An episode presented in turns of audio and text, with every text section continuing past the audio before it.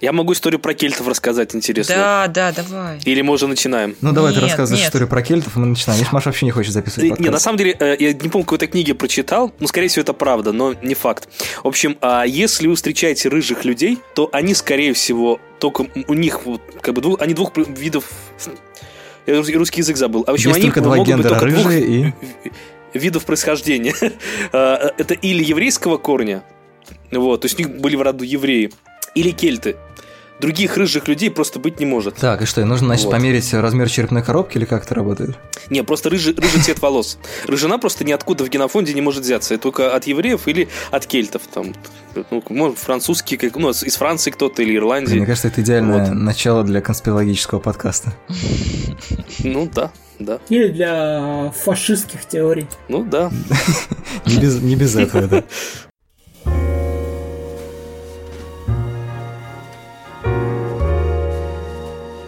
Новости интернета. Люди разозлились.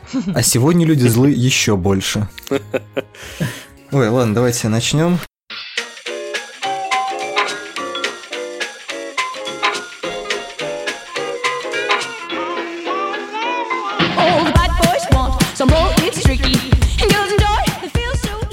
Всем привет. Это очередной выпуск подкаста «Манда и карма». Меня зовут Леша Филиппов, кинообозреватель сайта Кинотеатр.ру, и сегодня наша четверка кинолюбителей, киноманов и даже не побоюсь этого слова синефилов находится под озером Сильвер Лейк. Соответственно, будем обсуждать третий фильм Дэвида Роберта Митчелла, человек, которого многие знают по хоррору It Follows. И, собственно, следовать за мыслью товарища Митчелла будут сегодня Маша Бунеева, искусствовед, Привет. а, Женя Ткачев, редактор отдела кино на сайте Афиша.ру. Всем привет. И Коля Карнацкий, кинообозреватель «Известий». Всем привет, привет. Вы, наверное, заметили в последних выпусках, я вначале э, регулярно напоминаю правила гигиены подкаста. Первое, мы обычно все спойлерим. В этот раз мы говорим не сразу после премьеры фильма, да, через там 2-3 дня, как обычно, а даже через неделю. То есть у вас есть шанс был, вернее, шанс. Сейчас уже нету. Потому что вы обязаны послушать этот подкаст сразу же, как он вышел. Там еще было превью. У них уникальное было превью. Они шли где-то три, что ли, уикенда подряд в нескольких кинотеатрах на протяжении, ну, три уикенда э, до релиза, старта. То есть там шансов посмотреть было много. Да-да-да. То есть, видите, мы сделали все для вас. Все возможное. Да. Все рычаги нашей силы были пущены для того, чтобы вы посмотрели фильм до подкаста. Это первый момент спойлеры. Второй момент. Мы прибегаем к помощи такого сайта, как Patreon, на котором можно поддержать подкаст, чтобы у людей был, были нормальные микрофоны. Под нормальными я, конечно, подразумеваю не идеальные студийные микрофоны, а петлички, которые хотя бы значительно, на самом деле, улучшают звук, но все-таки не гениально. Вот, а, сегодня, соответственно, так, такая приблуда есть у Коли, в следующий раз будет еще и у Маши. Просто я не успел ей передать перед подкастом. Вот, и, наверное, нужно еще третью такую важную часть нашего диалога оформить. Это синопсис картины. Кто не против, вкратце пересказать, что там за завязка вообще в фильме под Silver Lake. Я забыл, так что я пас. Я смотрела позавчера, могу рассказать. Вот, ты смотрел, по-моему, последний, да? Мы прибегнем к твоей свежей памяти. Последний. Все, больше никто не видел, после этого сожгли пленку. Да, да, да. Да, главный герой, его зовут Сэм. Играет его Эндрю Гарфилд, который какой там, amazing, adorable Человек-паук. Да. Да, потрясающий, да. А, он такой то ли бездельник, то ли лентяй, то ли просто безработный, живет в Лос-Анджелесе и не платит аренду за свою там квартиру. Как они эти квартиры, я даже не знаю, называется, отельного какого-то вида. Ну да, на мотель Вот. вообще похоже. Ну да, да. И э, однажды, ну, в смысле, он сидит на своей веранде, курит сигареты, смотрит э, за соседями, и однажды в объектив его бинокля попадает очаровательная девушка. Кайли Рио. Я не помню, как ее звали в фильме. Сара, Сара. Ра- Райли Кио. Райль, блин, а я как сказал? Ну, короче, что-то такое, да. Короче, внучка Элвиса Пресли, да. Поскольку мы имеем дело с таким э, кино к- Шарат, то эта анаграмма очень даже забавно получилась. Да, он знакомится с ней буквально мельком, и на следующую же ночь она просто исчезает максимально таинственно из квартиры, в которой жила.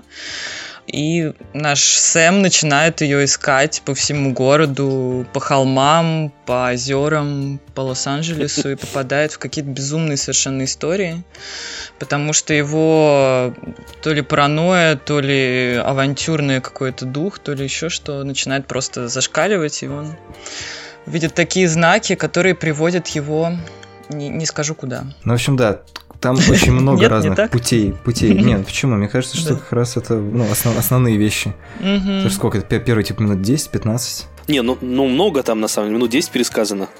15. Ну, я имею в виду, что это вот прям самый-самый зачин, да, то есть... Слушайте, ну сложно пересказывать остальное. Не, безусловно. На самом деле, честно говоря, вот здесь, мне кажется, можно сильно спойлерить, может, и не надо. Там, мне кажется, как раз прикол в этом потоке безумия, который там происходит. Нет, мы будем спойлерить, если нам это понадобится. Просто, ну, мы предупреждаем еще безусловно, раз, если- что, типа, вот прямо сейчас выключите подкаст и идите смотреть.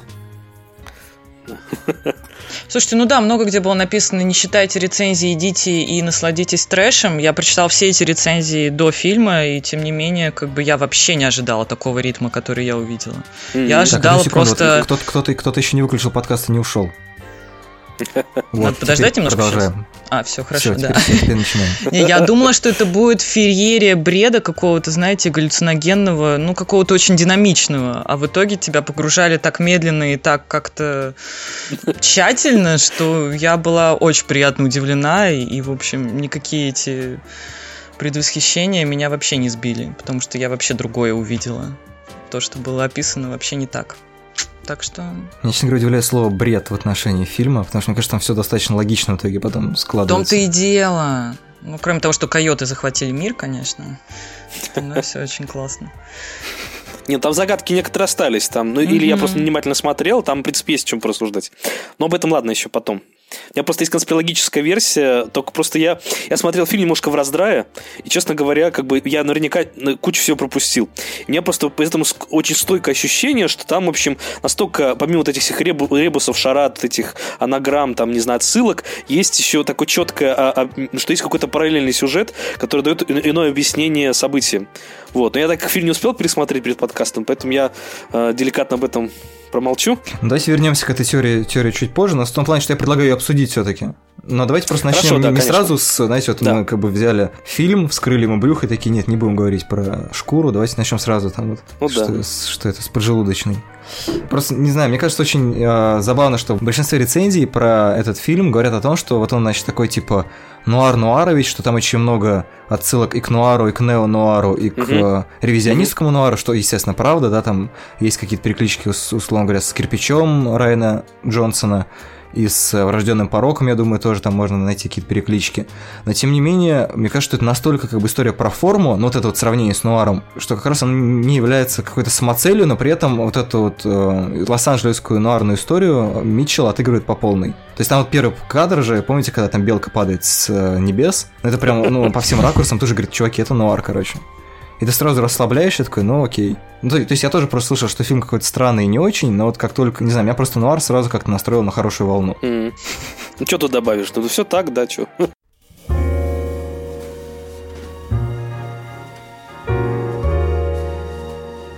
Ну окей, хорошо, по поводу, по поводу Линча, да, я думаю, что все либо словили ассоциацию с Линчем, либо читали миллион текстов, в которых была параллель с Линчем. Меня это забавляет в том плане, что всегда подразумевается, что Митчелл на э, Линча реально ориентировался. Я уверен, что Митчеллу на Линча более-менее наплевать, потому что вот эта вся нуаровая атмосфера, которую он, которой он вдохновляется, она как раз вдохновляла Линча. Ну, то есть, э, не знаю, вся, там, Малхолланд Драйв вышел из этого. Блин, как он называется, господи, фильм-то про стареющую актрису? Бульвар Да, из Сансет. бульвара Сансет. То есть это абсолютно точно такая же сновидческая атмосфера, нуара, все вот эти вот странные персонажи, вот эти вот все э, осколки человеческих страстей, в которых есть какие-то вкрапления подсознательной истории и прочее, прочее. Он просто работает с тем же мифом, который Линч развил в своем каком-то, да, в своем направлении, а Митчелл развивается, соответственно, в своем. Тут стоит заметить, что на самом деле очень многие видят в этом Томаса Пинчина, как признался Митчелл в интервью, он Пинчина не читал. Ну, Ну, на самом деле, об этом тоже надо делить на два. Я просто... Мне кто-то рассказывал, одно из первых интервью, которые брали у Звягинцева после Левиафана, он божился, что не читал Гоббса. То есть там, типа, Левиафан, а, он ну, только библейский, никаких вот аллюзий политических нет. Мгм. Что, мне кажется, ну, как минимум, странно для любого там человека, который Ну, пролистать Гоббса, мне кажется, любой человек, который учился на гуманитария, дол- должен был быть. Любой человек, который собирается снять фильм под названием «Левиафан», Ну да, я как минимум погуглил, да, и наверняка что-нибудь там про- проиграл. А, а человек божился, что якобы э, Звягинцев говорил, что я типа не, не в курсах. Типа давайте говорить про религию, там, ну, какие-то другие подтексты, а не про политику. Ну, ну, то есть, как бы, это, как всегда, можно делить на 3, 4, 5. но я слышал, что Митчелл, в принципе, любит приврать. Ну, это видно по фильму.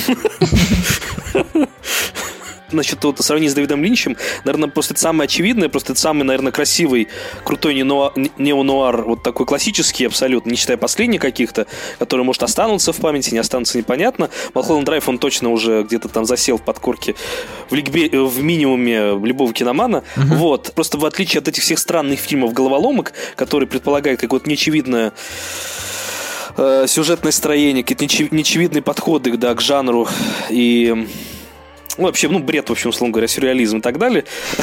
вот. Э, Линч это просто, э, мне кажется, самый, поправьте, может, если не прав, единственный успешный режиссер, который снимает вот такие абсолютно издевательские головоломки и, в принципе, имеет успех, потому что этот фильм Митчелла, он был в основном конкурсе Каннского фестиваля, просто это можно проговорить, да, и там просто, ну, с треском провалился, это можно, наверное, уже прям открыто говорить, то есть очень плохая реакция была, очень.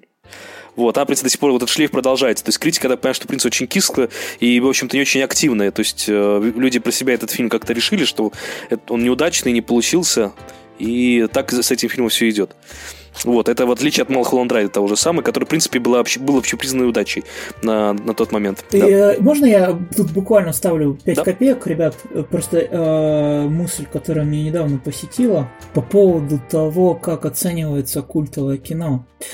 Я недавно, так получилось, пересмотрел «Кобру». Кобру какую? Сталлоне? Ну, Сильвестром Сталлоне, да, Ага. конечно же. Косматоса же, которую. Да, великой. Да, да, да, да, да. а, этого. А вы знаете про вольный ремейк? На секунду прерываю, просто я потом расскажу про русский ремейк фильма «Кобра», э, который был снят в кооперативные времена. прекрасно. Это дьявольски интересная история. Так, я замолкаю, да. Да, просто Кобра Джорджа Косматоса, да, когда она вышла в 86 году, она получала чудовищную просто критику. Стала олицетворением э, китчевой 80-нической брутальности и сразу же превратилась э, в культовое кино. Проходит, ну, 30 лет. Выходит фильм «Мэнди», сына Панаса Косматоса, который получает невероятную критику, но при этом работает с теми же художественными образами и- Мгм. и тем же художественным мет- ме- методом, что и отец, да, Панаса Косматоса, Джордж. Косматос. Я, знаете, что, что в этом вижу? Я вижу в том, что за эти 30 лет очень сильно произошел э, генезис э, культового кино и понятия культовое кино. И то, что раньше было, может быть, заклеймено как пошлятина и кич, Мгм. сейчас, когда создается изначально как ну, пошлятина и кич, воспринимается по-другому уже критиками, потому что люди выучили и поняли, что это сво- своего рода язык, да, киноязык, и что его нужно оценивать по-другому, нежели там Безусловно. там какие-нибудь э, драмы, и это очень важно. Мне кажется, это просто продолжение какой-то, ну, это какая-то визуальная история про разнообразие, да? То есть люди наконец поняли, что нету какого-то, условно говоря, центрального кинематографа, и, соответственно, много ответвлений. Да, конечно, это, это связано с а, разрушением иерархии Мгм. абсолютно. Потому что тогда, может быть, в 86 году они существовали, сейчас уже нет. И, ну, то есть, понятно, что, делает, собственно, Панас Космата, что он снимает, да, то есть, как бы, и люди понимают, что он снимает, и поэтому они оценивают из того, что он заду- задумал, то есть, ну, как бы, э, а когда выходила Кобра, все-таки это немножко по-другому воспринималось, это воспринималось как такой боевик, но не- просто никто не, не думал, что это изначально М, не знаю, думали об этом а, Джош Косматос и Сильвестр Сталлоне, когда они снимали, да, а, что они вот изначально делают какое-то культовое кино, потому что Панс Косматос, я уверен, что он снимал это изначально как культовое кино. Мне Мгм. мне кажется, что и Митчелл снимал культовое кино, потому что очевидно, что это как- Конечно, абсолютно, абсолютно. Ричард Келли это, пример- это тоже пример того, как вот человек пытается делать что-то в духе Линча. Ну окей, не в смысле он пытается под него косить, а в смысле он пытается быть самобытным, и вот он говорят, чувак, извини, вот видишь, кресло самобытности у нас занято, у нас здесь Линч сидит. он Странного еще жив». автора. Вот, вот, то есть у- есть у, у большинства людей есть одна квота, одно креслице Да. для странного автора, к которому ну, мы ему привыкли, он такой уже, в принципе, конвенциональный, вот он пусть там сидит и дальше. А все, кто помоложе, странные в другую сторону, или наоборот сильно подражающие, они как-то, ну идите по колесам, ждите очереди.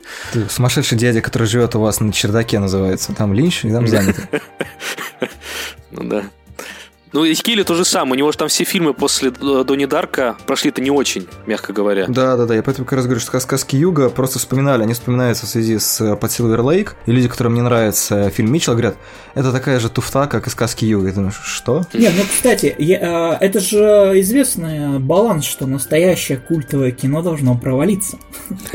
Ну, один из рецептов, Мало да, безусловно. успешных культовых фильмов. Да. Ну, э, это зависит, насколько я понимаю, я не очень в в курсе, есть такой Александр Павлов, который считается... Вот Ну, да, я началось, прочитал недавно. Да, поэтому мы его не будем. У него, например, есть такая позиция. Мы, это последний раз, когда я его упоминаю, надеюсь, больше не будем. Я к тому, что он говорит, что, в принципе, любое культовое кино, ну, любой фильм может стать культовым, просто достаточно, ну, условно говоря, написать пост в Фейсбуке, что это культовое кино, назначить этот фильм, он становится культом, даже если это культ одного человека. Ну вот, а просто, насколько я понимаю, там, в принципе, этот фильм может быть успешным, э, успешный фильм превратится в культ, если есть какой-то, насколько я понимаю, культ э, поклонения. Он может быть различным спос- различными формами пересмотра, не пересмотра, цитации. То есть «Зеленый слоник», его вряд ли смотрел много людей, вот, но знают все. То есть это как бы другой тип культового кино. Ну, Потому что оно разошлось на мемы. Абсолютно верно, да. Это, это такой способ вот такого мимозного существования, когда фильм, в общем-то, не обязательно смотреть, все и так все понимают. Вот это как был, например, с э, этой, вот с, с- с классическая, волшебный страны Оз, да? Ну вот, который там геи переоткрыли, ну, квир-культура переоткрыла, да? Ну, то есть там ку- куча, ну, куча новых интерпретаций появилась у каких-то старых фильмов. Вот. Наверняка есть какой-то культ, можно говорить про иронию судьбы э, первую Рязановскую. То есть, ну, это совершенно другой вид культа, да? Тоже думаешь, она была переоткрыта постсоветской гомосексуальной культурой? Нет, пока нет, видимо, в процессе переоткрытия, по крайней мере, об этом ничего не известно. А нет, ребят, тут еще знаете, что очень, мне кажется, стоит понимать, очень важно. Э, В Советском Союзе на самом деле было настоящее культовое кино, Чапаев. потому что не было ничего другого, и вокруг фильмов действительно создавался настоящий культ, особенно вот вокруг неоловых Мстителей. Я думаю, что э, истинные поклонники неоловых Мстителей могли убить за свое кино. Нет, вот если где и было настоящее культовое кино, то это в Советском Союзе. Ну, единственное, просто мне кажется, в советском кино было очень мало ритуалов, которые могли бы этот культ поддерживать. Условно говоря, э, Да как? Ребята, играющие во дворах в неуловимых Мстителей, как? Это же а, поддержание ну, ритуала. э, а, ну окей, хорошо, как бы я бы что-то долгоиграющее искал. Подожди, а косплей, косплей Ипполита в каждой советской квартире в пятницу Ну, после косплей, как Бухача? бы, ну, не знаю, например, э, вот были фанаты Звездных войн, которые в в Советском Союзе какими-то. Там были способы, как фильм можно было посмотреть. Я сейчас не можно там найти, как он там с русским переводом, как там по кусочкам 5 минут показывали по каналу и так далее. Дело в том, что люди это воспринимали как новую философию жизни, например, да, Звездные войны. Ну вот, но при этом каких-то там реально можно было по пальцам пересчитать э, способов, как этот культ поддержать. Там реально какой-то какая-то э, какой-то журнал обложечку для кассеты издал, который можно разрезать и наклеить. Какой-нибудь дядя э, богатый, который вот за границу мотается, какую-то игрушку тебе привез. Ну, минимум просто. Был какой-то самопальный комикс, который в Харькове пересказывал Да-да-да. э, одну из пе- первую часть. Ну, на 16, на 16 страницах пересказывал. Ну, реально по пальцам можно пересчитать вещественный мир, который можно сидеть, прочитать с друзьями, обсудить. Вот про «Илые мстители» я просто не очень в курсе, я потому что силу возраста, понятно, не застал. Я просто не, не уверен, что вот это как бы долгоиграющая штука. Ну, то есть поиграли... Нет, э, нет, эти культы умерли, конечно. Не, же, нет, в смысле, я имею в виду, вот мы сегодня, просто я по своему детству сужу, мы играли, например, в войну. Сегодня мы там, вот, э, у нас никто не хотел быть нацистом, но периодически приходилось по жеребию. То есть были фашисты, а были как бы советские партизаны. Мы немножко в это поиграли. Еще какие-то варианты. Там мы разыграли какие-то боевики. Ну, то есть это были истории на 1, 2, 3, 4 дня. Ну, то есть вот так. Так плавно подкаст про под Силвер Лейк превратился в подкаст про войнушку под Калугой. Про советское культовое кино, да. Да. Извините, давайте вернемся к э, нашим Ну да, баранам. да, да.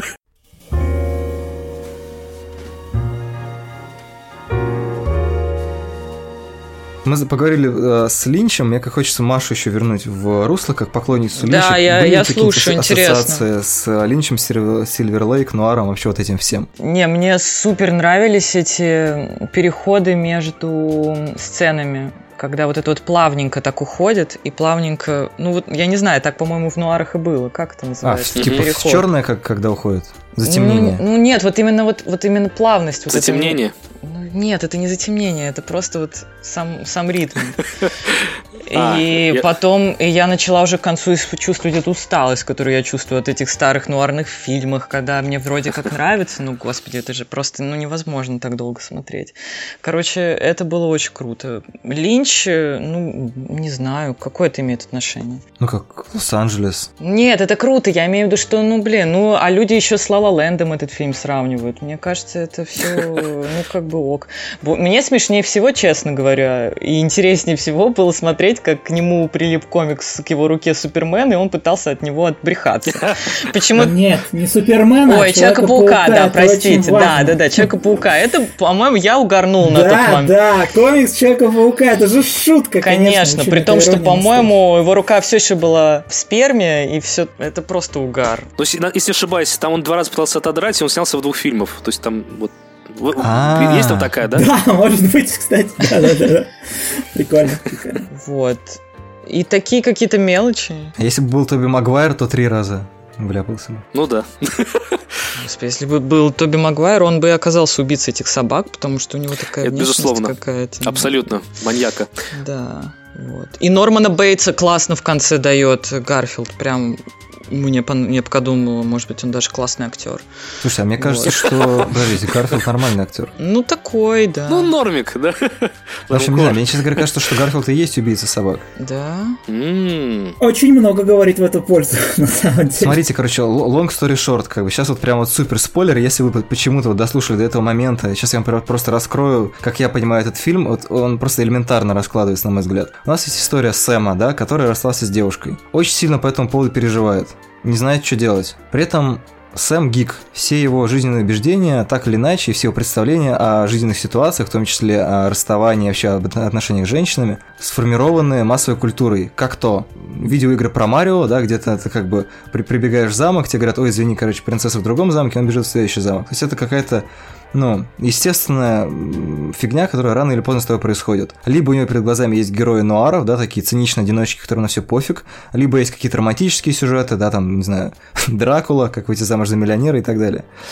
И как бы вот эта история про то, как тебя программирует массовая культура и твой жизненный опыт на то, насколько они не стыкуются, они порождают в нем вот этот мощный э, мировоззренческий конфликт. И, соответственно, его жизнь начинает, э, с- как бы, ну, на его жизнь начинает наслаиваться массовая культура. И он как бы начинает жить немножко в фильмах. То есть он начинает везде видеть вот эти знаки, он пытается найти какой-то вот дополнительный высший смысл, который бы объяснил, почему все произошло так. И он надеется, что, соответственно, по этому смыслу рано или поздно, как персонаж какого-то фильма, должен ну, прийти к какому-то финалу, да, да, ну, должно что-то с ним такое произойти, там, не знаю, он либо воссоединится со своей девушкой, либо найдет еще лучше, да, соответственно, еще лучше это Райли Кио, которая, соответственно, похожа на Мэрилин Монро, и там в одной из сцен даже она озвучивается э, э, звуковым фрагментом из э, «Как выйти замуж за миллиардера» или миллионера, я не помню.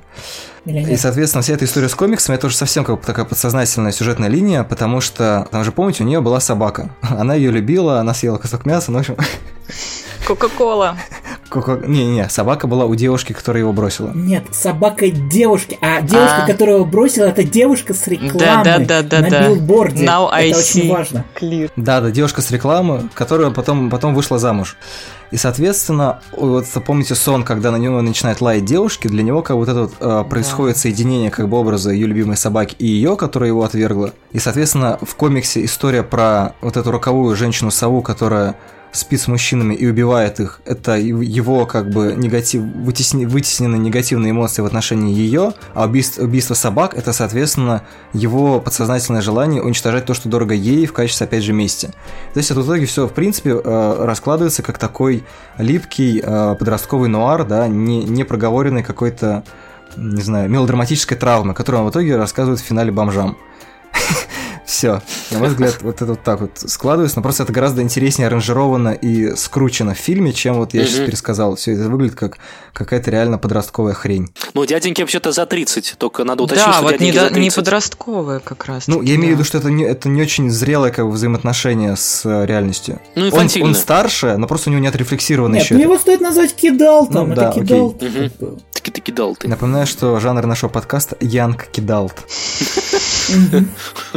Не, ну это вписывается в концепцию Малхолланд Драйва, потому что если в шоссе никуда была теория психофуги, то Малхолланд Драйв а, внимание, корпускулярно-волновой дуализм.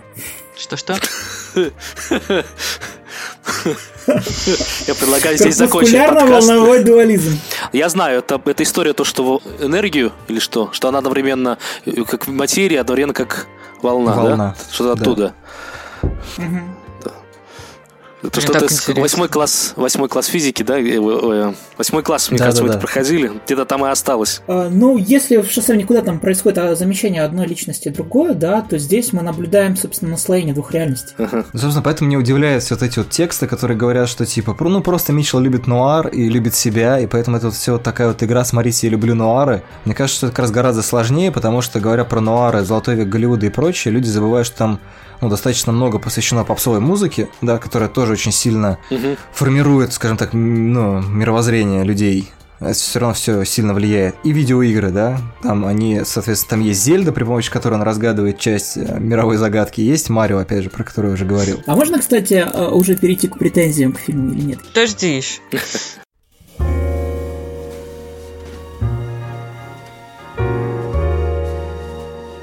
Ну, э, я дам свои, свои 5 копеек. Просто, например, э, бу- буквально там несколько наблюдений насчет того, что просто это реально как намеки на то, что это все нереально. Помимо вот этих всех отсылок, которые можно расшифровывать. Например, меня всегда удивляло то, что практически везде, в каждый дом, куда ему надо зайти, вот про- пройти вот этот квест в поисках загадки, там везде стоят какие-то коробочки, чтобы можно было забраться и э, залезть в окошко. Окошко э, специально ему разодрано. Там, если помните, решетка была на окошке, когда он залазит к этому комиксисту, автору комиксов. Она такая погнута специально, что влез человек, например. Ну вот, и когда его девицы три вот эти подводят к дому композитора, помните, они подводят его, а там стоят три вот этих каких-то коробочки, что вот, вот здесь поднимайся, то есть не перепутай, вот здесь надо встать, пройти и, и, и так далее. Ну, то есть как бы это вот какими-то, как в сказке про Гензу и Гретель, что крошками все усыпано, что как надо идти. Но это компьютерная игра же. Абсолютно, ну, конечно, да, там как бы не, не случайно как бы это все, игра играет крупную роль. Мне кажется, это там даже не, не, не две реальности как наслаиваются, их довольно там много. Просто говорю, я очень хотел пересмотреть фильм, просто не получилось сделать это сегодня. Я надеюсь, это еще в ближайшее время. По ощущениям, мне кажется, там есть какая-то еще, э, как минимум, одна или несколько явных э, интерпретаций, помимо убийства собак. Я всегда, кстати, думал, что как-нибудь это вы, э, вот этот не полиндром, когда одно слово читается с, друг- с другой стороны по-другому. Как называется? Док киллер, то есть убивающих собак, и док и год. Я думал, что где-то там выстрелили, потому что про богоборчество, но не, не было.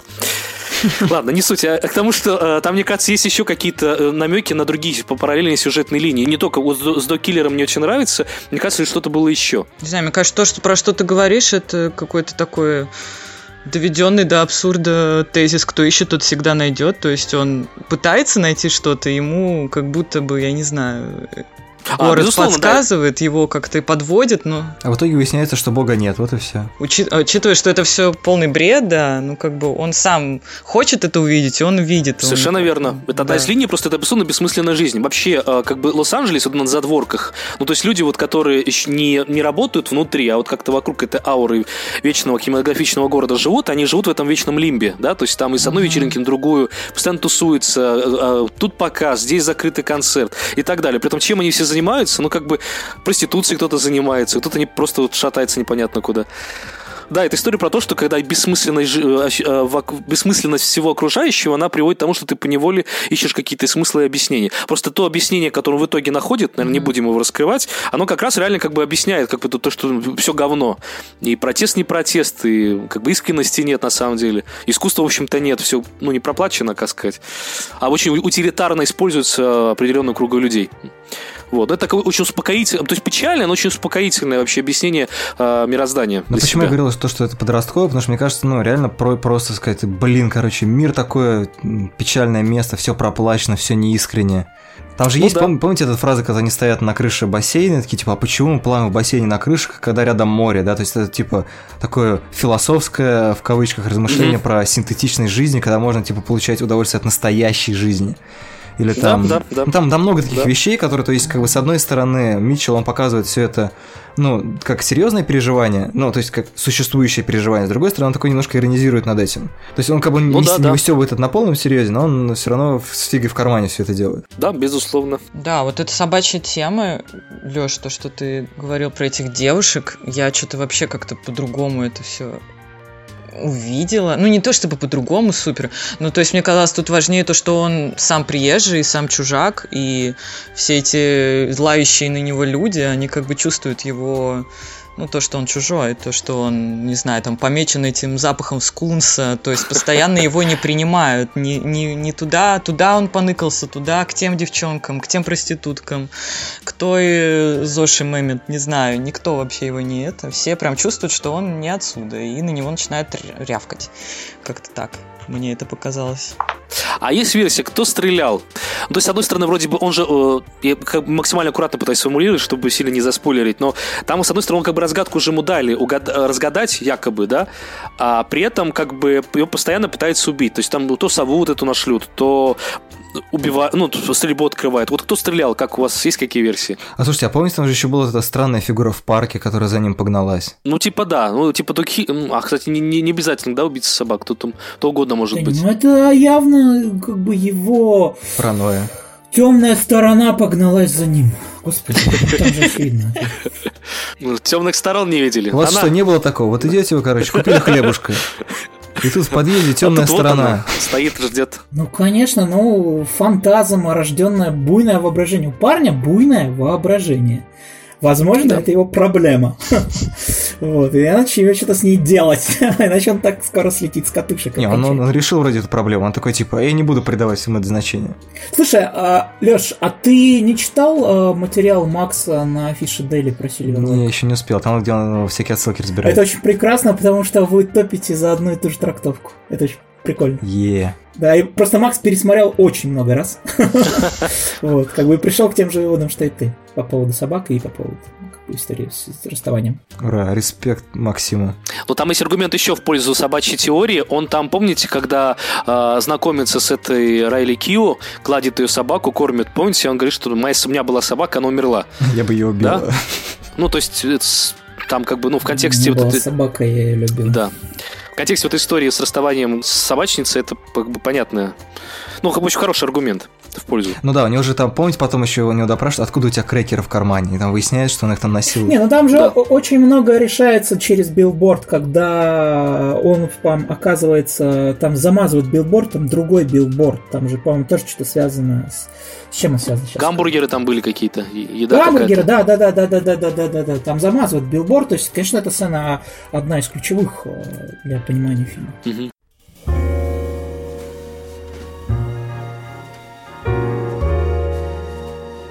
Ну что, давай тогда поговорим про недостатки.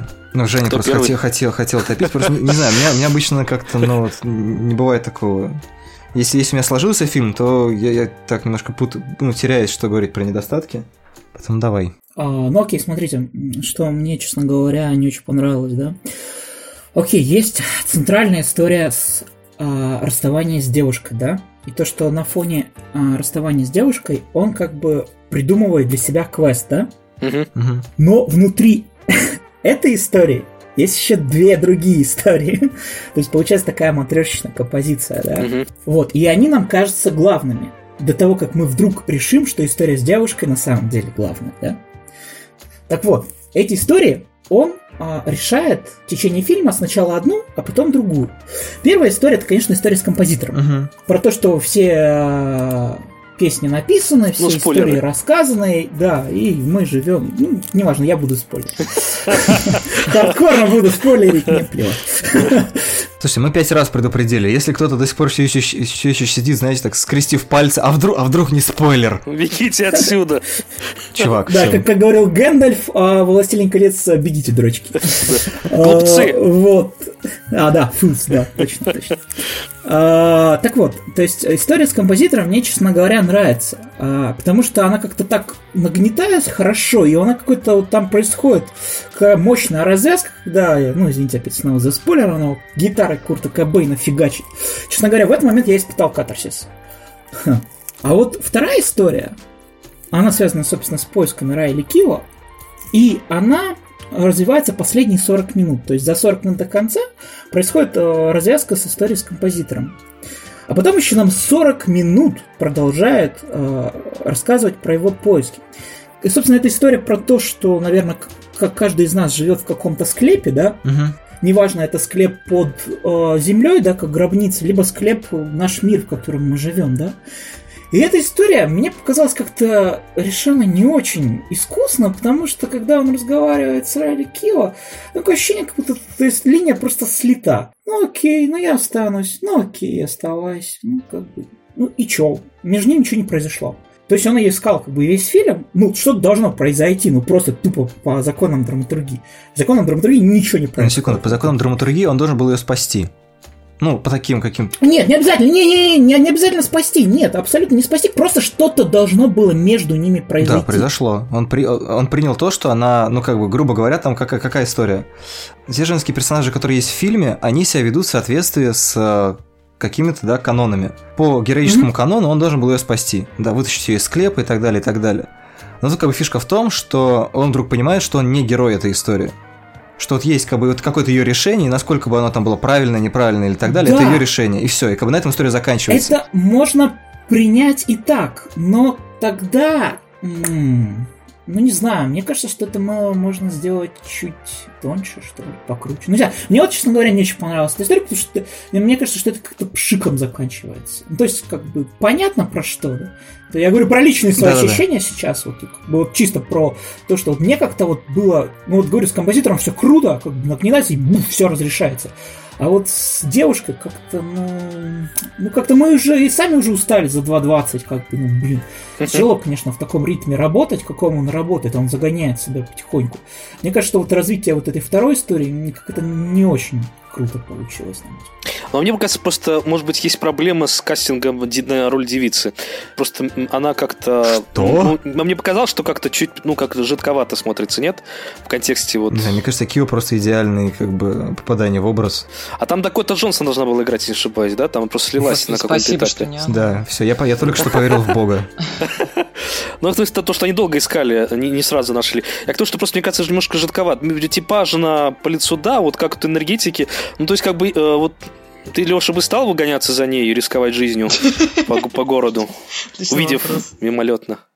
Ну, не знаю, просто мне, мне вот как-то не очень, вот именно вот это цепануло, наверное. То есть была бы другая актриса, Ты бы на месте Сэма сидел бы такой, значит, напротив. Я бы нашел постера- работу. Постера Дракулы, да, во-первых, ты бы тут же нашел работу, во-вторых, бы сидел не, ну как бы она, конечно, красивая, но по энергетике...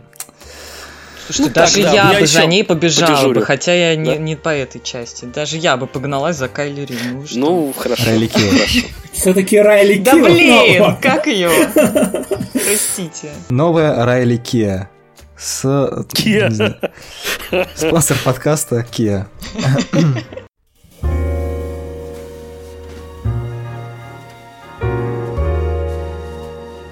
Вот, ладно, Маш, я вот на самом деле хотел бы твою, твое понимание, твое отношение услышать к этой истории с э, любовью, нелюбовью, вообще какие, ну, вот эти все...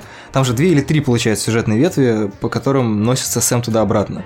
Вот какая из них тебе кажется наиболее интересной, и какая тебя, не знаю, разочаровала, не разочаровала? Слушайте, вообще мне настолько пофигу на все это было. Я пыталась как-то посмотреть на всю фильмографию этого чела, из состоящей из трех фильмов, и какую-то для себя выявила линию, и то, как складываются сюжетные отношения с этими девушками, мне показались вообще, ну, как бы, не такими важными. Нет, то, что он в итоге...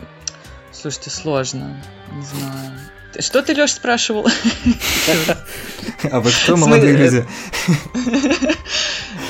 Ну, мне просто... не- Окей, то есть для тебя сюжетная часть фильма вообще не важна. Тебя больше что, от, не знаю, атмосфера Да, какие-то меня реально, ну, как при- бы, примочки ну, привлекли. Да, в конце они совершенно бездарно разошлись, я согласна. Разговор по телефону был очень тухлым. Тут я вообще абсолютно тоже согласна. Ну, Ну там не да, там Да. нет вот, вот этого, что- вот, вот тут немножко разочаровываешься, наверное.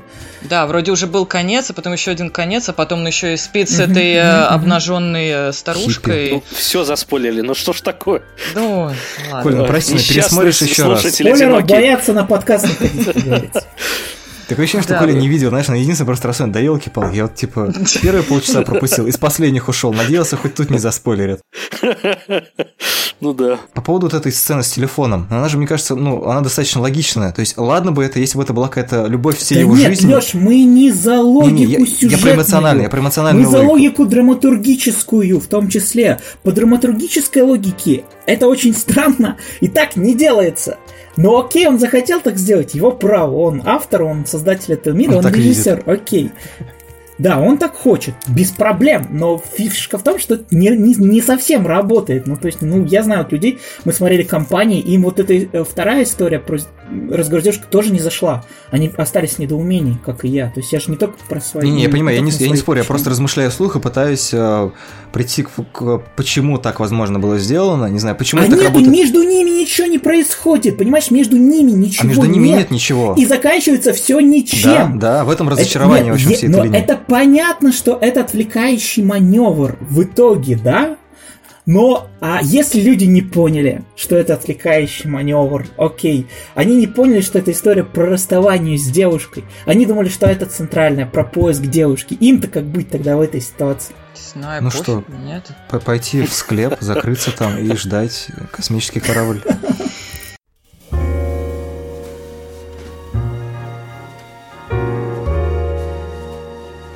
Слушайте, вот по поводу вообще, э, как вот Маша упомянула, просто стиля Дэвида Роберта Митчелла, я быстренько одну реплику буквально вкину для тех, кто...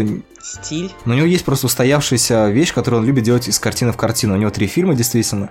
Первый – это «Миф об американской вечеринке», который на самом деле вечеринка а слеповер. А второй – «It Follows» или «Оно» – это хоррор про не знаю, про венерические заболевания не только, естественно, он гораздо сложнее. Ну, окей, это хоррор, а, как мне кажется, про страх взросления, словно Про говоря. страх перед Да. взрослением. И третье, конечно. это, соответственно, вот еще, опять же, то есть у него все три фильма про взросление, про то, что Так ты... о том и речь, просто в разные периоды. Да, И да, это да. И в итоге ты интересно. все время сталкиваешься с тем, что жизнь такая тебе. Ха, типа, хочешь как, какой-то финал, а вот тебе, короче, поговорил по телефону, и все. И все таки да ну ладно, да что ж такое-то.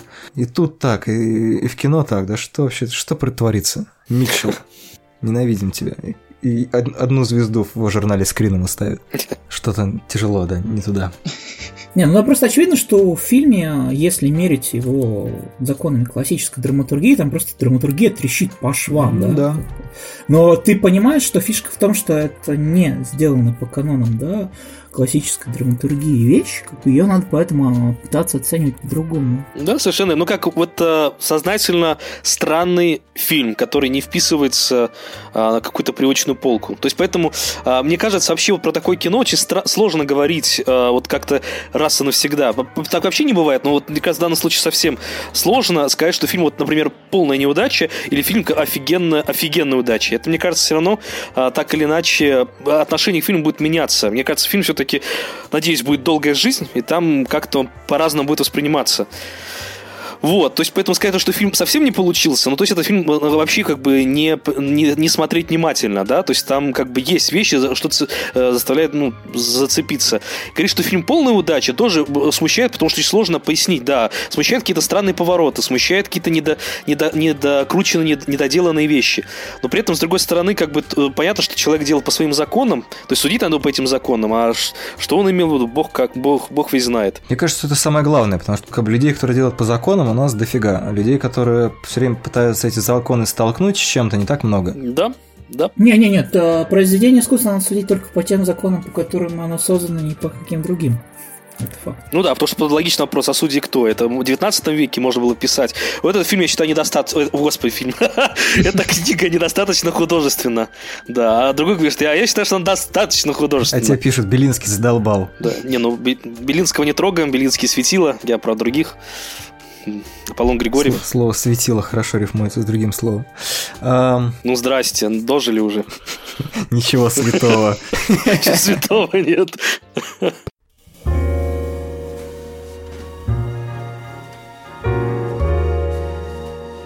Ну что, а теперь можно пришло время рассказывать про, фи- про советский фильм кооперативный по мотивам Кобры. Или как рано? Ну, давай расскажи пока. Я, не, знаю, я не Я знаю, могу еще подождать.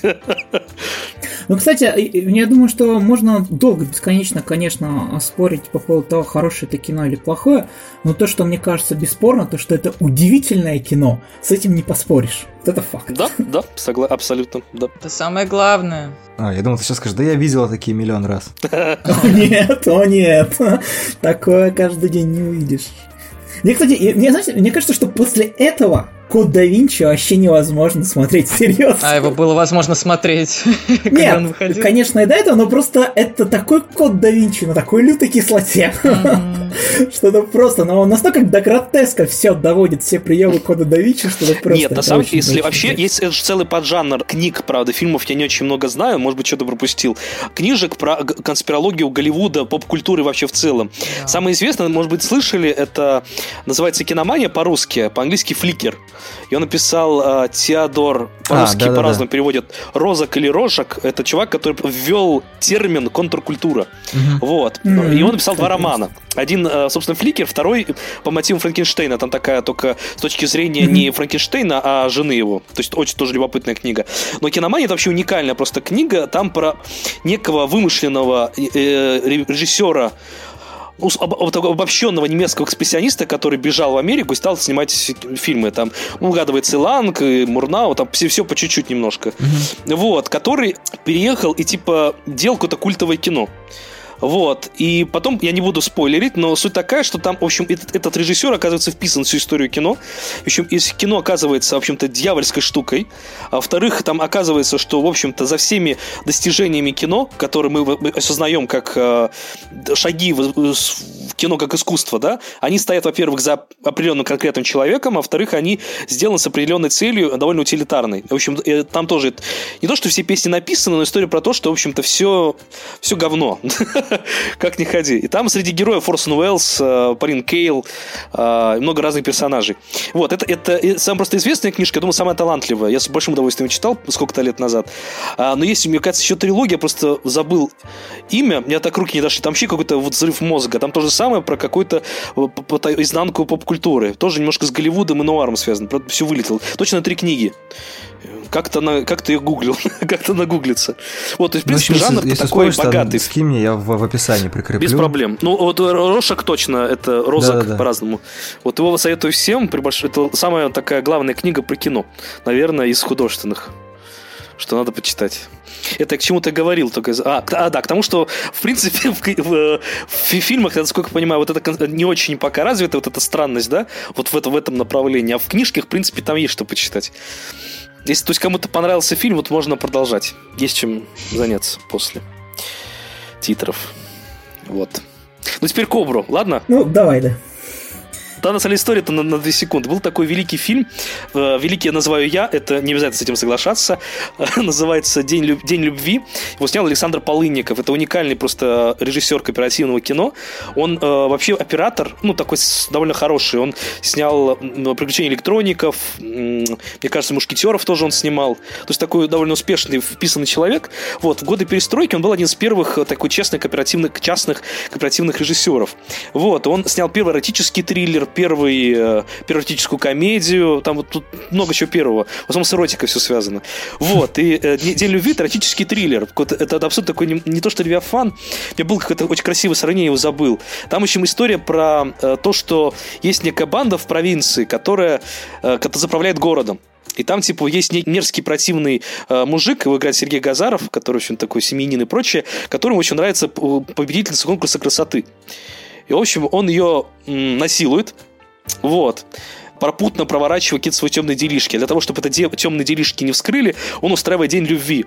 И он нанимает банду гопников, которые ходят по городу, начинают всех насиловать э, женщин, которые встречает на пути. Вот, при этом это, это сделано с каким-то чудовищным, ну, с черной, с черной сатирой, каким-то юмором. То есть очень странный фильм. То есть я современному человеку смотреть его странно. Тогда это был хит прокатом. Это год 90 примерно. Так вот, история про то, что, в общем, а, за эту девушку, эту королеву красоты, вступается ее приемный отец. А, Его играет Болтнев, любимый актер Алексея Германа, который, собственно, а- а Герман его и открыл. То есть такое удивительное просто лицо, его удивительная фактура у человека. Он приемный отец. Настоящий отец этой девушки, он за границей, не ошибаюсь, из ГДР или ФРГ, который он тоже там маячит. Но он, он, то есть он, э, ее настоящий отец где-то за границей. Вот, однако настоящий пом, вот как бы на нее вступается вот приемный отец, который русский, такой обыкновенный мужик, работяга, шоферюга, который ходит и решит пр- справедливость. Эта история, в общем-то, про то, что кр- кровь не так важна, как э, настоящее чувство. Так вот, самое главное то, что главные злодеи, у них эпицентр, их, э, как бы их штаб-квартира, это кинотеатр. Там, в частности, э, один из героев постоянно рисует постеры фильмов, которые идут. Там какие-то голливудские новинки. Там, в частности, не, не- ошибаюсь, он рисует кобру. Там точно смотрят в, э, в кобру в середине фильма, она мелькает. И в конце этот главный герой убивает злодея, как, прям как в Кобре. Помните там, где э, эм, злодея сжигает Сталлоне в этой печи, или как он там, на заводе, помните? Есть он сжигает, а там тот умирает, сжигает случайно, но как бы прямая иллюзия. И сжигается, к слову говоря, Алексей э, Смоляков, молодой еще Ого. главный чекист всей страны сегодня. Вот. И совершенно безумное кино. э, И мне кажется, не то чтобы ремейк, но такая очень вольная, лучшая интерпретация. Амаш скорее. Ну да, Маш, ну там очень важную роль играет. Там злодеи, они сознательно кинематографичные, напрямую связаны с кино. Довольно красивая идея. То есть это не то, чтобы кино делали сознательно под культ. Я, не- я думаю, человек, э, люди думали скорее прям про прямые деньги, но про вот а, какие-то амбиции подсознательные там э, несомненны. Этот фильм вообще ничего никому не известен и, в общем, никому не сдался, а Полынников абсолютно никому не нужен. Он еще живой. Я думаю, что мало людей знает о второй экранизации книжки э, «Бегущая утка», по которой поставлена «Кобра». Я точно не знал. Это была, это была книга Пола Гослинг. Первая экранизация это Кобра, а вторая Fair Game, которую у нас э, перевели как частная игра, что не совсем точно, потому что Fair Game это еще объект травли. Это боевик э, с Уильямом Болдуином, а с абсолютно идентичным сюжетом. Он берется защищать девушку, полицейский. Как э, Сильвестр Сталлоне очень сильно переписал оригинальный роман, так и авторы фильма э, Game тоже очень сильно переписали его. А, О Кобре знают все благодаря ее эстетике, а Да. В частной игре не знает никто. Наверное, слишком было конвенциональное кино получилось. Просто Да, очень-очень абсолютно конвенциональный, абсолютно типичный боевик из 90-х, которых было миллион. просто. Просто Ко- Кобра это вырви глаз. Я с детства помню куски, когда этот э, э, с ножами, как забыл актера, господи, известный, с ножами ходит, режет всех и подряд, там себя режет. Ну, то есть абсолютно больное кино на самом деле. Блин, странно, я Кобру смотрел не так давно, и когда Женя сказал про сравнение с Мэнди, мне, мне показалось что-то удивительным. Он мне потому что не, не отложился это как какое-то кислотное такое что-то. Мне кажется, это, ну, обычно такой недорогой боевик из Они, 80-х. а, ну, в детстве я его, э, я его не пересматривал, мне кажется, очень давно. Мне кажется, может быть, я в детстве его смотрел первый и последний раз. Может быть, даже не один. Просто я очень помню куски. Я помню, это реально абсолютно больные, э, как бы... То есть для, для боевика э, там было очень много Сюжетно, да, я имею в виду именно визуально. Нет, это кино, у которого есть своя эстетика, Безусловно. как и Мэнди, да? Я их сравнивал в том А, смысле, понял. что кино с ярко выраженной эстетикой не зашло в 86 году, потому что не поняли люди, что это кино про эстетику, потому что культовое кино, как правило, это кино эстетики в первую очередь, оно создает вокруг себя какую-то эстетику, как и Мэнди, да. А Мэнди зашло, потому что люди уже понимают, что это кино изначально сделанное с эстетикой, вот, да, поэтому понял. стали по-другому судить. И мне, кстати, в этом смысле интересно послушать вас, порассуждать, почему Мэнди зашла кинокритикам, а под Silver Lake нет. Я не видел Мэнзи, поэтому я буду, могу только кивать. Вы не видите, но я сейчас киваю тоже. Я вас слушаю как И просто радио «Три парня», и мне так нравится. Да? Продолжайте. Не знаю, для меня, для меня тоже загадка это. Мне просто кажется, что Мэнди, она все равно немножко попадает уже в некоторую конвенциональность визуальную. Просто как бы мне кажется, что поле для Мэнди в определенной степени расчищено все-таки огромным шквалом эстетики 80-х, в том числе и странными делами. И какая-то вот эта вот память а, о вот этих приемах и вот этом всем, она немножко извлечена из, шка- из шкафов. Пятидесятническая, и тем более очень а, ну, разрозненная, потому что там 50-е, 70-е, 30-е, нулевые.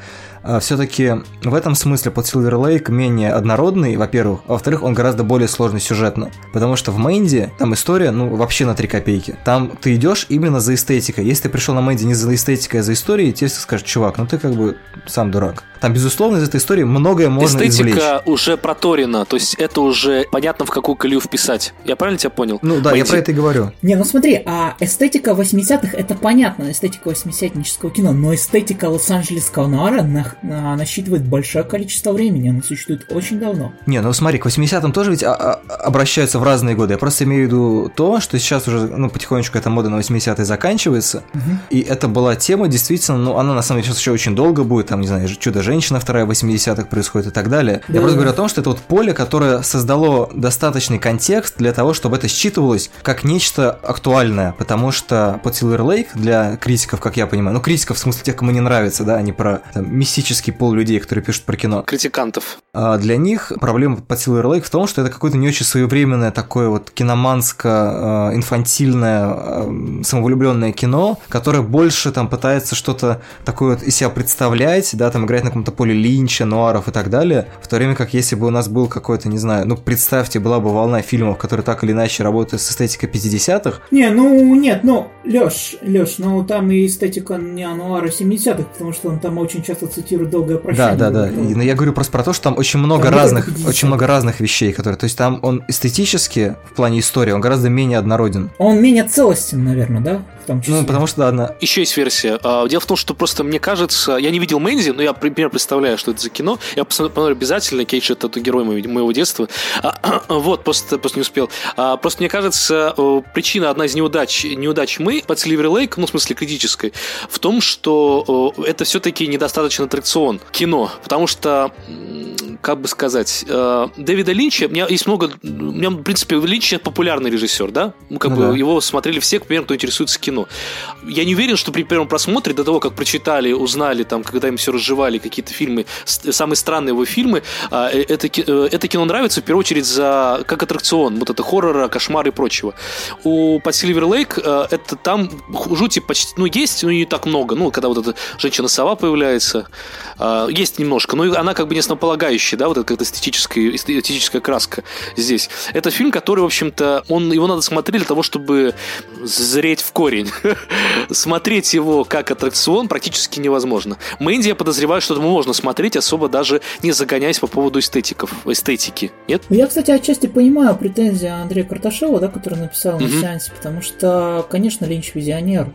Но все-таки при всем уважении Дэвид Роберт Митчелл нет. И, конечно, если сравнивать его с Линчем, да. но стилист просто хороший. Да, просто другое дело, что он хороший стилист, да, то есть, как бы, ну, не надо, ну, Линч один такой в своем роде, блин, почему, как бы, Митчелл должен быть таким, у него свой Путин, как по своему пути. Мгм.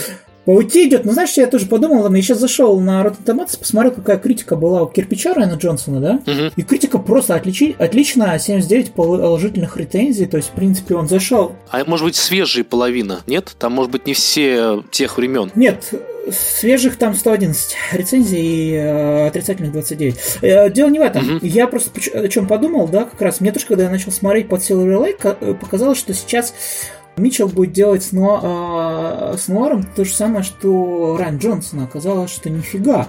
Что там он каждую там, минуту поднимает резко ставки. И, наверное, я все-таки согласен, да, с Лешей, что кирпич более целостный. Но он простой. Там... Концептуально целостный. Он нет, он не простой, он просто более целостный. Нет, ну там простая идея. То есть она считывается мгновенно, и она работает последовательно реализована до конца. В, в этом смысле Да, простой. да, да, да. То есть а, Silver Lake, пойди разбери, где какая линия основная, почему это так, а не иначе и так далее. Там игры- и правила игры просто меняются в процессе, в отличие от э, кирпича. Вот. Да, да, да, так и есть, и поэтому, мне кажется, что в том числе, наверное, поэтому критикам и зашел. А кирпич не зашел по TV потому что действительно а, не все, может быть, поняли, не все, не все, может быть, кто-то недопонял вообще, как бы, что как это кино работает, да. Конечно, да. Я, ну, я это имел в виду на самом деле. Просто там это надо смотреть. Этот фильм снят для того, чтобы его смотрели и разбирали. Там нет какой-то поверхностной какой-то. Ну, в общем, это надо смотреть и разбираться. В отличие от каких-то вот кирпича, этот фильм, в принципе, э, э, ты понял по этому фильму, в принципе, что это будет, как это происходит. И дальше наслаждаешься, получаешь удовольствие, как это сделано.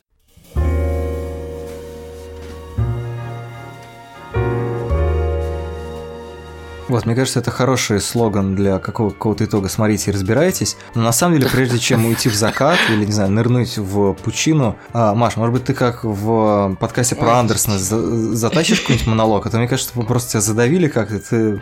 Я понимаю, что ты уставший. Нет, мне было так интересно слушать, я почти заснула даже. Это, это, это комплимент. комплимент на самом деле. Вот, но может быть, да. ты все-таки нам дашь какой-нибудь э, монолог, да, как ты скажешь, что А, на самом деле нужно было обсуждать вот это. Это было пре- прекрасное окончание острова Да, собак. мне кажется, я после всех наших разговоров так думаю, честно говоря. Вы говорите о таких э, скрупулезных вещах, которые я вообще не считываю, потому что смотрю, видимо, в разы меньше, чем вы. Вот, поэтому мне как-то больше интересно по той линии, которую выстраивает, как мне кажется, за всем этим этот чел, любой чел, любой режиссер.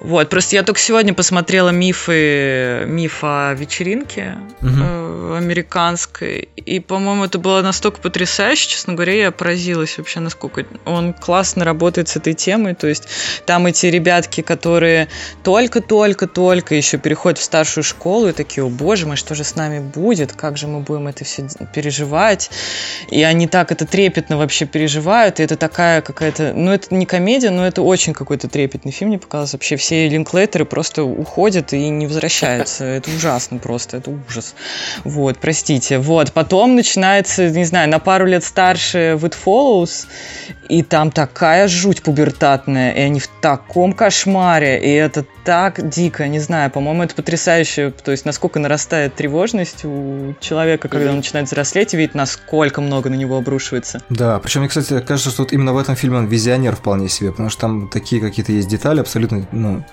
не знаю, чисто за счет видеоряда он с тебя кожу сдирает просто каждой Абсолютно, сцене. конечно. Да, Не, да. ну там он визуально очень хорошо последовательно проделан. Там вода как метафора юности и молодости, там через весь фильм проходит. Так у него во всех трех фильмах этот вот про бассейн, Да. про воду постоянно, он Мгм. какой-то завороженный, это очень приятно, да.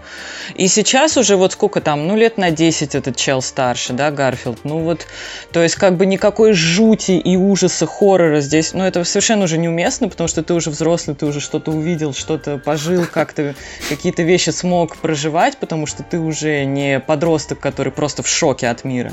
У тебя уже включается другой вид, ты уже насмотренный, ты уже как бы какие-то вещи схватываешь, но за счет каких-то жизненных обстоятельств, когда ты не можешь включиться в жизнь, как мне кажется, потому что ты вот в этой сфере чужак, как он чужак своим Мгм. вот этим вот пребыванием в. Лос-Анджелесе, да, да, да, и поэтому ты уже начинаешь свой жизненный опыт совершенно неправильно конструировать в своей голове. То есть ты не можешь приспособиться, и ты вот погружаешь себя в какую-то конспирологическую муть абсолютнейшую, потому что ты не просто не научился жить, и потому что это на самом деле супер тяжело, потому что ты не научился с этой ответственностью справляться, потому что, блин, никто не научился, потому что это, в принципе, Мгм. те какие-то фундаментальные вопросы, которые тебя либо погружают на дно, я не знаю, загробного мира, либо вот... Ну, не знаю, он как бы делает, да, какой-то выбор. Когда, э, как ее, Рио, Кио. Честно говоря, уже даже Kia я начал путаться. Мне остается только тусоваться, раз уж я ничего больше не могу. Он говорит, ну, он говорит, и мне тоже, мне больше ничего не остается. Все, как бы, я уже, я настолько зашоренный, я настолько вообще не туда себя повел. Остается только как бы расслабиться максимально. Вот что он, видимо, в конце и пытается сделать, как-то демонизируется, я не знаю. Короче, я не знаю, что будет дальше. Надеюсь, он возьмет какой-то следующий кризис среднего возраста, там, 40 лет, и сделает из э, паранойи человека, который испытывает вот в этом возрасте насчет жизни, какой-то другой жанр. И то, что он каждый э, какой-то, Ситком. не знаю, да и неважно, да, как бы. Мне понравилось то, что он каждый какой-то кризисный период жизни человека делает в новом жанре, и Да, да, это да. мне было намного как бы интереснее искать чем э, то, из каких плакатов э, состоит фильм и какие там, Мгм. какого года Марио там прыгает. Ну, это тоже круто, но это просто не то, на что я пыталась обратить внимание. И еще то, что там Зоша Мэмит, мне очень нравится из девчонок. Странно, что, кстати, они все вчетвером там не фигурируют. Было бы, мне кажется, Да, да, прикольно. да. Мне кажется, поэтому и Рай- Райли Кио. Я только хотел еще сказать, мне кажется, в этом смысле красиво, почему, например, оно так выстрелило, что это главный хоррор, наверное, последних лет. э, Потому что э, здесь как раз полное сочетание э, его амбиций и жанра. Потому что, в принципе, любой хоррор молодежный, ну там слэшер в первую очередь, да, он работает как раз вот на то, что ты молодой и красивый, накануне большой жизни, а потом какая-то приходит какая-то тварь и тебя режет, да? Ну, то есть как там из-за какой-то ошибки твоей и прочего. И вот это ощущение того, когда ты вот, накануне взрослой жизни, когда у тебя еще все впереди, ты э, обостряется вот этот страх все потерять, он, вот, мне кажется, это одно из самых совершенных вообще выражений а, получил в этом фильме оно. То есть поэтому успех такой. То есть люди ожидали, ну, то есть и были определенные ожидания, которые оправдались. А что было ожидать и вообще, как, какие ожидания мог подтвердить фильм? Э, Под Silver Lake я даже не знаю. Не знаю, какие ожидания были у вас от этого подкаста, не знаю, какие ожидания подтвердились, какие нет. А, ну, в общем, я думаю, что мы действительно про многое поговорили. Я в конце каждого выпуска говорю о том, что мы, наверное, поговорили про многое. Ну, действительно, за час про многое можно поговорить. Насколько это было интересно. Вот после каждого выпуска иногда мне кто-то пишет, что типа, а вот вы про это не поговорили. Да, потому что вот у нас было вот эти четыре человека, мы говорили про то, что хотели. Вот. Так можете снова анонсировать темы, чтобы люди что-то спрашивали? Я анонсирую. А, в, да? это- в этот раз в прошлый раз спрашивали, в этот нет. В этот раз просто Мгм, полайкали. мгм.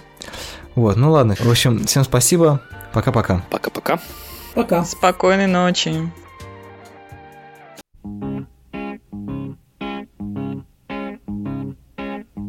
What a day for a daydream. What a day for a daydreaming boy. And I'm lost in a daydream.